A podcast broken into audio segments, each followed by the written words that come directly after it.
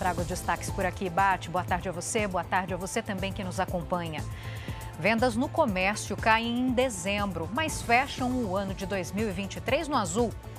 Durante julgamento na Espanha, Daniel Alves afirma que relação sexual com jovem que o acusa de estupro foi consensual.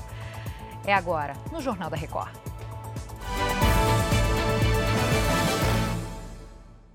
Oferecimento Bradesco. Caia na folia, mas não caia na cilada. O jogador Daniel Alves acabou de prestar depoimento para a Justiça da Espanha. O atleta contou que bebeu muito no dia que encontrou os amigos e que dentro da boate Sutom, quando foi para o camarote, continuou bebendo. O jogador revelou que dançou com a mulher que o acusa de estupro e foi com ela até o banheiro e que lá dentro houve relação sexual consensual. Daniel Alves disse que só ficou sabendo da acusação de abuso sexual pela imprensa e que não é um homem violento.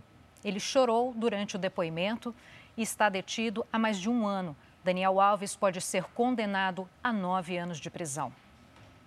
Aqui no Brasil, no mês de dezembro de 2023, houve um registro de queda de 1,3% no volume de vendas do varejo em comparação com novembro. Os dados foram divulgados hoje pelo Instituto Brasileiro de Geografia e Estatística, o IBGE. Vamos falar com Felipe Brandão, com mais detalhes ao vivo de São Paulo para a gente. Boa tarde, Felipe.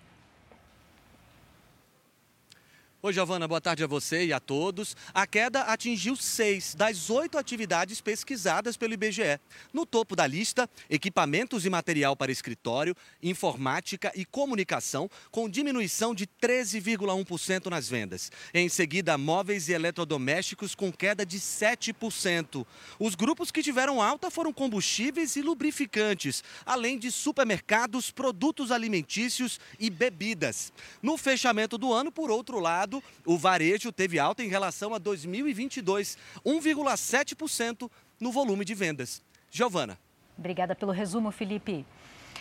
Parlamentares e entidades dos setores de eventos e turismo pedem a continuidade do Programa Emergencial de Retomada, o PERSE. A Tainá Farfã está no Congresso Nacional e conta todas as atualizações para a gente. Boa tarde para você, Tainá. Oi, Giovana. Muito boa tarde para você e para quem acompanha a gente aqui na Record. Para aumentar a arrecadação, o governo quer encerrar esse programa criado em 2021 para aliviar os efeitos da pandemia. E em um esforço para evitar que isso aconteça, deputados, senadores e empresários estão reunidos aqui na Câmara dos Deputados. O clima ficou mais pesado após sinalizações pelo Ministério da Fazenda de ilegalidades no PERSE. A Receita Federal apura suspeita de lavagem de dinheiro no programa. O ministro Fernando Haddad propôs no fim do ano passado, na mesma medida provisória que prevê a reoneração dos 17 setores, o fim do PERSE de forma gradual até 2025.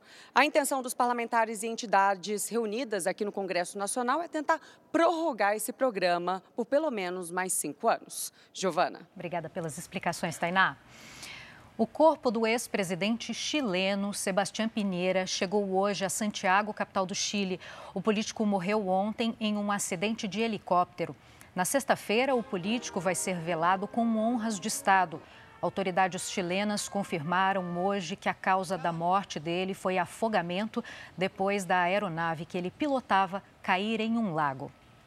Eu volto daqui a pouco com mais notícias para você. Até já!